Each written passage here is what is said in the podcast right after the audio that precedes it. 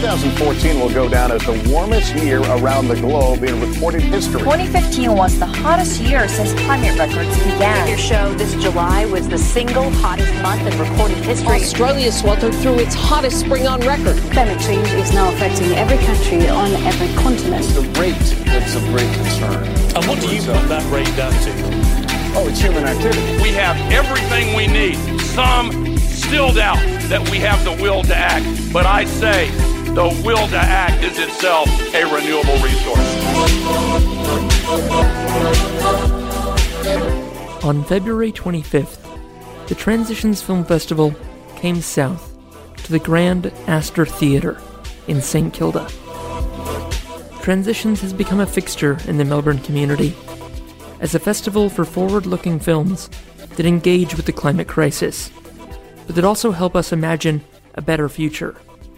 The film that was shown that night, Anote's Ark, grapples with the stark reality of life in the Pacific nation of Kiribati, the existential threat these islands face, and the horrifying truth that it's only a matter of when, not if, rising seas make life impossible on these islands before they are swallowed completely.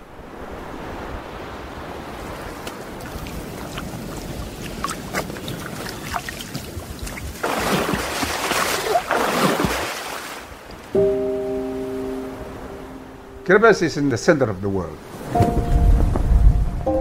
It's right there, bang in the middle of the Pacific Ocean. So far away, so isolated. We thought we would be immune from the tribulations of this world. Rising sea levels have already taken a village on one of your islands. Do you see the possibility of all the people from Kiribati one day having to leave? For those of us on the front line, it really does not matter what is agreed to in Paris, because we will continue to go underwater.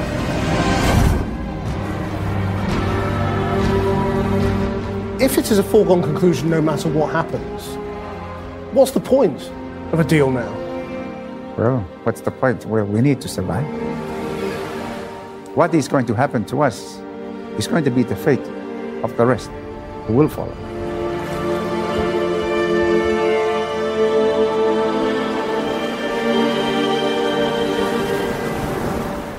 Linked in the show notes is an episode of the Australia Institute's podcast that they kindly allowed us to share, featuring a conversation with former president of Kiribati, Anote Tong, on Australia's failures to engage as a good member of the Pacific community.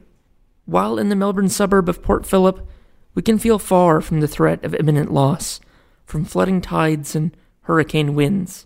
The post screening panel gave me the opportunity to talk to three residents about how we feel that truth and what we do with that knowledge.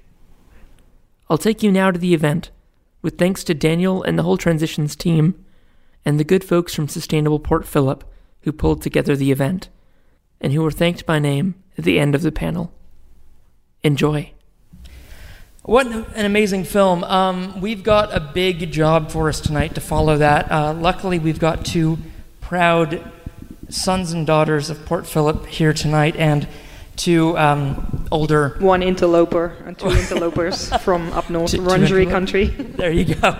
Good. And what we're going to do is uh, not really dive into the themes and topics of this film we just watched because, um, well, that would be a whole night, I think, and there's a lot to chew on. But instead, because you know this is the first time there's been a Transitions Film Festival event in Port Phillip, this far down south, amazing. Uh, we're going to talk a little bit about local issues and the local scene and, and the climate community down here. Um, just for my own interest, who here has been to a Transitions Film Festival event before? Anybody? Show hands. Okay, good, good. A third, maybe half. All right. Um, who here has heard of Climactic before? Anybody? Oh my! Oh, that's just for my own sake. That's that's cool. All right. Uh, that's a little podcast I started uh, nearly two years ago now. I started it mainly here in Port Phillip, um, chatting to city councilors on Port Phillip Council, talking to people like FAM at the Port Phillip Eco Center. I was basically just trying to get a handle on what the climate community here was, where I could fit in, um, really sort of what people were doing about this massive climate crisis we're facing, And it's been a source of inspiration and hope, and uh, yeah, those two things mainly. Um, sometimes a, a, huge dose of like, I'm not doing enough ism, but you know, you get that way in the climate community, you can always be doing more. But tonight, I think we're going to mainly be speaking about what people are doing about the climate crisis and how you all can be involved, but also how you can begin to know more about what's happening in your local community.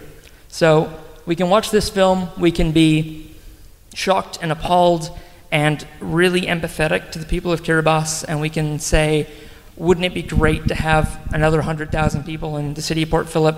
We're going to have that population growth anyway. Why not those people? They look amazing. But honestly, there's so much we can do within our communities now to, to get ready for the future that's going to be facing us as well, um, and that we need to be doing. So let's, let's get into it here a little bit. And one of the major topics that I kind of was chewing on after that film was that feeling of being, of feeling small in the face of such a massive issue of the climate crisis. Now, I'm kind of curious for my panel here, which who I haven't even introduced. I'm a terrible host. I'm sorry. I'm sorry. We have Charlie. Charlie. Hello. and Charlie, so just talking about intersectionality quickly here, we saw what did we see before before the film? If anyone didn't catch you in your star turn up on stage, or also um, a. So my film was the uh, the last of the four short films, which was Eleven Years, um, which was basically a visual interpretation of how you know young people image climate change and how you know their views are on it and everything and how they you know see older generations and their attitudes and stuff. And yeah. Very good. And julia so what do you do when you're not here on film panels at the astor theatre? Um, i work as a youth worker for youth projects and then also yeah on the city of port phillip's um, youth advisory council so work a lot with lisa and the city of port phillip team. Fantastic. doing yeah advocacy stuff with youth. Very good. Yeah. julia let's have you hold it up. Sorry you got a nice big voice with this thing. That's good. And fam, and what do you do when you're not here at the Astor?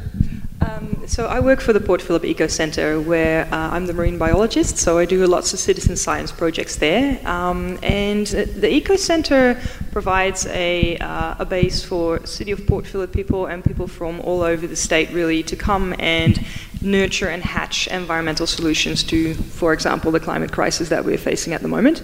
And um, we tend to concentrate, you know, on climate change, but also in particular Port Phillip Bay and the waterways and catchments in Melbourne that lead into Port Phillip Bay as well.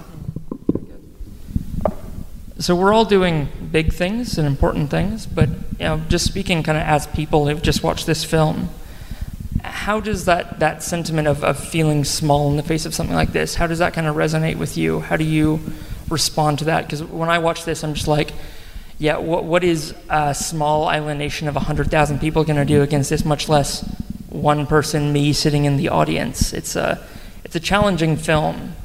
How, how did you kind of feel while you were watching it, Charlie? Well, oh. Whoever's ready. It's kind of funny because, like, I, I haven't even heard of these islands before, which is crazy, and how these people are going through this crisis, and that um, it's interesting how like there isn't it it is talked about a lot climate change, but it isn't talked about a lot about who is being affected by it. Like it's more about yeah the, the, you know the planet's warming up, it's getting hotter, bad things are happening, but we're not really looking at you know how people's lives are actually affected directly from it. Yeah. yeah about you, Julia? How did this kind of sit with you? What, what were you kind of reacting to in the film? Yeah, I think it's easy um, as young people and just people in the community as general to feel really overwhelmed by this issue in general and like the climate anxiety that's associated with that. Um, and I think that, yeah, as individuals, we can feel constantly like we're not doing enough. And then that juxtaposition of the anger that we feel towards these big companies that are actually doing quite a lot to contribute in terms of pollution. Um, but yeah, I think just reminding ourselves that um, individually we are just one person. But I guess like the, what I take away from that film is just that like these amazing communities that can just work together and actually advocate for themselves, and just like we're all going to impact by be impacted by this issue. It's not yet. No one's exempt from like climate change. It's all yeah. And Fem, sort of with your scientific background and your position in the community as an educator, um, watching this film, was there anything that was maybe new to you or that you're now going to incorporate into the message you share with the community? Yeah, well, what I find really interesting is, is that we seem to use words like climate justice for communities that are not our own. Mm. We tend to say, oh, climate justice for, um, you know, these island nations. And um, as we have seen in, with the recent bushfires, you know, that started over Christmas, we are now also the affected people. So it is really rapidly coming home to us now that, you know, climate change is not just out there affecting people out there, but it is now here in our daily lives and it is affecting us just as hard. Um, and I think in, in the light of recent events, people are, have really woken up to that. Um, I mean, hence the, for example, the climate emergency summit that was held last uh, last week. Yeah. yeah, that's right. The opening shots of that film, the beautiful aerial photos, the the look at the the water kind of winding through the villages, and then when you see the storm damage and you kind of see that shot again, you realize the profound vulnerability. And and now after this summer, right, you go out in Australia's bush, and you feel vulnerable, you feel exposed, you feel in danger. Uh, I'm sure working by the bay like you do, and, and like we all live, we're exposed as well. Um, so I, I, guess that's one good thing to maybe take away from the film and, and keep with us in our day-to-day lives is that we, we're in a rich country, we're in a developed country, but we're not in a safe country. We're not looking over at Kiribati like, oh, sucks for them, but we're fine, but we're not. I'm sure as we all know, but it's, um, yeah, it's a good thing to, to touch on and kind of take with us. On the flip side, we can feel vulnerable and small, but um, we're entering 2020 with some good signs behind us, maybe. I'm kind of curious if we feel like we've got some momentum going into 2020 uh, because of the amazing year that 2019 was for youth activism, especially. And so we're really lucky to have two young people on the panel with us and two young at heart people, me, me and you, fam. Um, Thanks, Mark. Appreciate you, you more than me, I think. Um, how about yeah that sense of youth empowerment? Uh, we were talking about it quickly before, yeah. so I don't want to steal any of your ideas. but yeah, how, how's the year looking ahead for you, Charlie? Well, just from like last year, and like I like got my initial passion from going to like one of like the first school strikes last year, and um, I went there thinking, oh, it's gonna be you know this cool event, but like seeing um, thousands of kids, you know, just marching down in the streets of Melbourne, just had like this sense of like empowerment, but also this like responsibility for our generation to do better than the last and making sure that, you know, our future families that can have like, you know, just as bright as futures that we can and everyone else has been able to. Yeah. Yeah. Yeah. So you've got a sense of hope maybe going into yeah, 2020? Definitely. Well, I mean, hope isn't lost, but it needs to be action now, I guess. Yeah. It's yeah. hope on a foundation of, of action and maybe positive signs we, we saw from last year. Mm, yeah, the positive signs from last year definitely will translate through this year, I reckon. Yeah. Excellent. So, Julie, I'm kind of curious with your work as a, as a youth worker, kind of what you think about your your generation and your cohort? Like, have you seen kind of that passion that's you know lit up Charlie a bit here? With have you seen that in other people?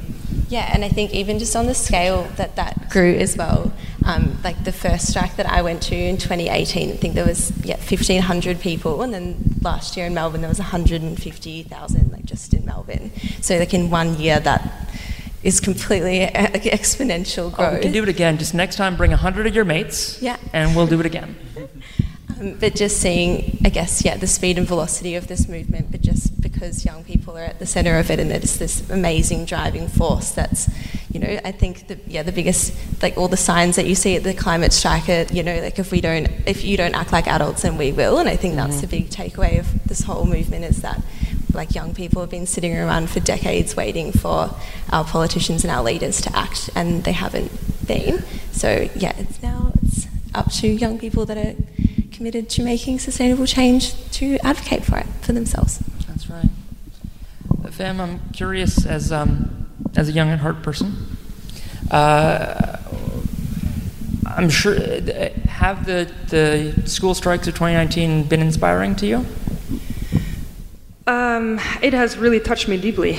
Um, and I, I kind of feel like I should apologize to you guys because, you know, like I represent the cohort of adults here, and I think it is an absolute travesty that we have, as adults, have failed our children so deeply that they feel like they have to take the adult actions of going out on the street and, and, and doing all these actions, taking time out of the school, out of their education. When I was 13, all I wanted to do was ride ponies. you know, because, because I thought my parents and their generation and my grandparents, they got this. You know, when I grow up and I get to make the decisions, I'm going to, you know, live my life and the world is my oyster. And to now see that that the generations before us, to which I count myself as well, have failed you guys so deeply that you feel that you need to be out on the street instead of riding ponies, that is a bloody tragedy, and I apologize for that. Really, that it, it has touched me deeply, all these people on the street. And that's a really powerful sentiment, and it, it resonates a lot with me. And I, and I know from talking to other people, and you know, mainly adults later in life, and that resonates a lot with them. But I, can imagine as a young person, you're just like, okay, thank you for the apology. It, it doesn't mean anything to me, though. I'm kind of curious, Fem, has it fueled any tangible changes or, or inspired you to do anything else uh, because of 2019? So it, it's been great, it's happened, and it's been like this sort of lightning rod moment for youth. But what, what have we done as the adults to, to follow up that, that action? Um, is there anything you can think of?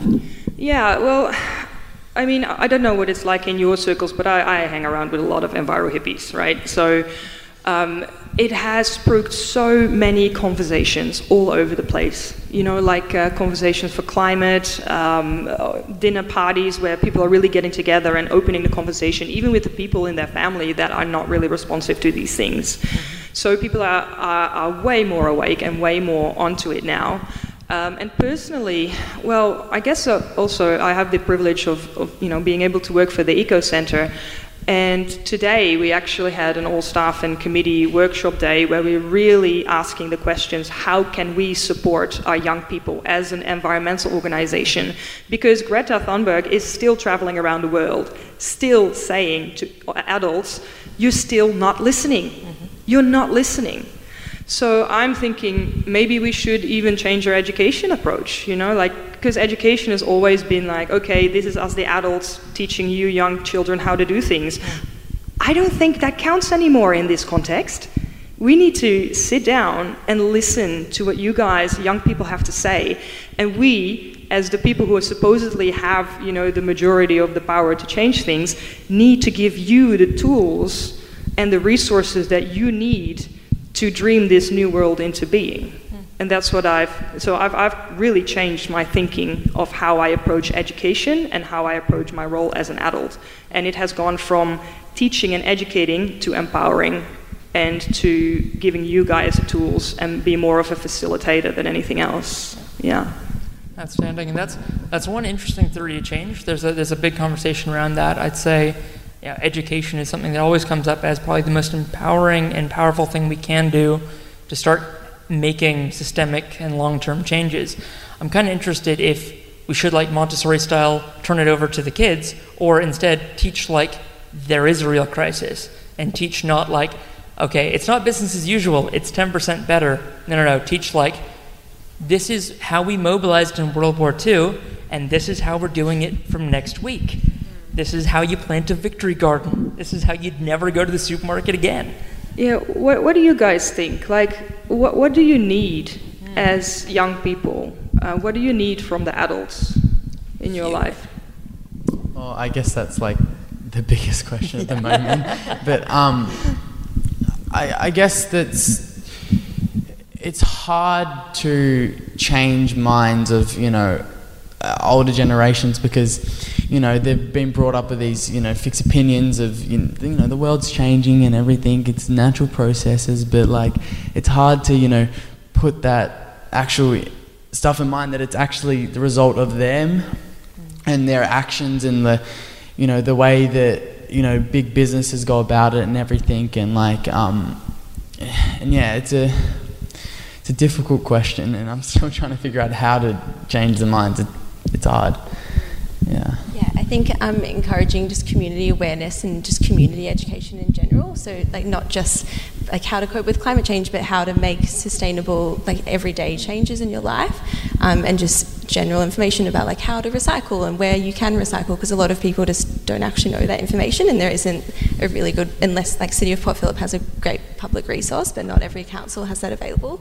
So I think yeah, just increasing the opportunities for that to happen, and also just giving young people a platform because I think yeah we're constantly silenced by like the media and politicians, and um, I think it's always I guess made like it's, it's like a I guess a thing that we just couldn't possibly understand. It's always like, oh, it's too complex for you, or it's um, something that's out of your realm of, you know, like it's you don't need to con- be concerned about this, and you don't need to bother. It doesn't need to bother you, but it does impact us, and we've actually read the science, so we are concerned. It, a, it was a huge question. I'm, I'm, thank you for asking. Yeah, sorry to spring that on you guys. no, I thank you for it, and, and, very well taken. It, but it is, of course, it's a multi-layered thing, and you have to kind of to make any tangible progress, we have to really talk nuts and bolts of things and very tangible things. Um, but it's really good sometimes just to throw out a big question and yeah. and use your mind bike a little bit, see where you go. Um, I'm curious. We've got oh, geez, call it call it five more minutes maybe. Um, that was a quick half an hour. Um, I'm curious among the attendees tonight how, I, and I should do this at the start of any talk I do or any opportunity like this a, a bubble check. Did anyone bring anyone tonight who's not like, you know, already a sustainability person, a green person, a, a climate change aware person? Did anyone like press gang a friend, like frog march them? Yes, excellent. I, I want to start doing this more because I think, yay, well done. Thank you for coming. Yes, yes. Um, I'm curious, question for the panel that film, how impactful and powerful is that? Can you actually imagine anyone in your lives that if you made them sit and watch that, they wouldn't be affected by it? Because I'm imagining your short film, Charlie, the, mm. the guy who sounded like me with my terrible, you know, cursed accent. Um, who could sit through that and think like, oh, eh, so what? Get, do, you, do you know anyone like that in your lives? Definitely. Yes. Actually, I, I, know an almost entire country. I'm from the Netherlands. Half my country is already under sea level. And there seems to be an incredible trust in the technology that we're just going to build the dikes higher and then it's all going to be okay. And I don't know, I don't think I buy that anymore. So I don't know. Maybe they should all see this film. I, I asked for a person, and you raised me a country. Well done. Oh my God. Um, yeah, I, I, can probably think of people in my life as well. So I'm kind of curious with maybe talking quickly about where our, our personal passions kind of intersect with climate change, what we want to do that has probably the most impact or, or, where we want to find our impact and find our space and maybe where we found it within Port Phillip. So if other people are like, oh yeah, that's that's my thing too, that's my passion, that fills my cup, there is something in this area I can get involved in. Charlie, for you, acting, making short films, like what's your your dream for this?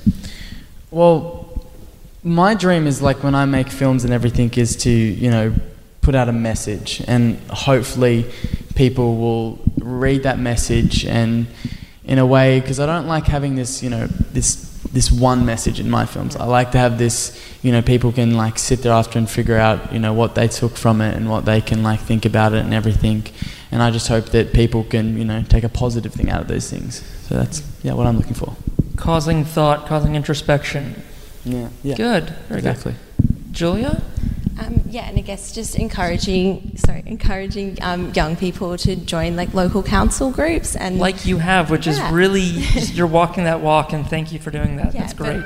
Thank you. um, but also civic yeah, engagement. Yes. if it's um, not to that full extreme, but also just giving young people the opportunity to, you know, like send letters and petitions to their local MPs, and um, yeah, just represent their voice in other ways. Because even if they can't vote, like their voice is still very, very important and still matters, and it should be listened to. Mm, very good. And it's probably obvious how science and citizen science and education coincide, but what else do you do? You're you're also you like getting out in nature.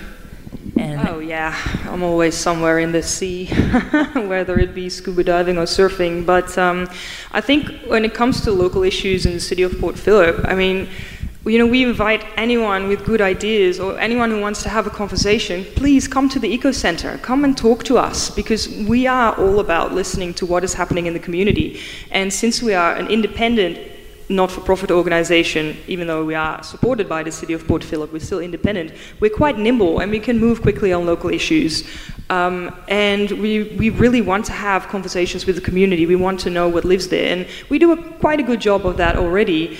Um, but the conversation can always include more people. And uh, so we're always really happy to host uh, Julia and her crew uh, and all the, the young people at the Eco Center. Um, and I would really want to offer that as, as a hub to hatch all of these new ideas about how we're going to make this future um, safe for everyone, not just for people, but for the other than humans as well.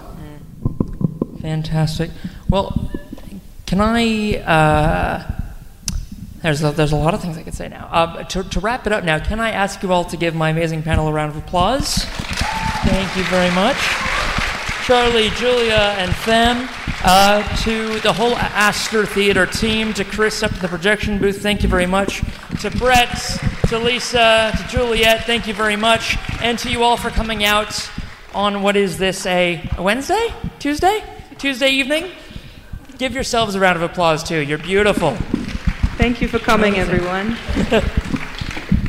uh, here's to setting a nice low bar for Transitions Film Festival on the South Side. May the next one, you know, go even higher and do more. May you all come back and bring non-climate friends too, and let's fill the Astor next time. Why not?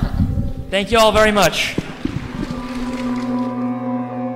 Thank you for joining us. You've been listening to Climactic, the flagship podcast of the Climactic Collective, a podcast network dedicated to lifting the voices of the climate community. You can find out more about the people behind Climactic and all the shows we produce at climactic.fm. We are a social enterprise podcast network, and we greatly appreciate your support.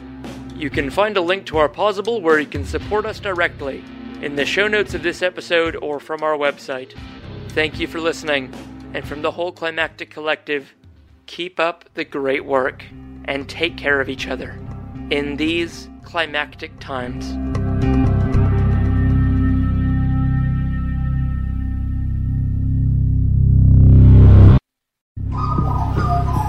The Climactic Collective.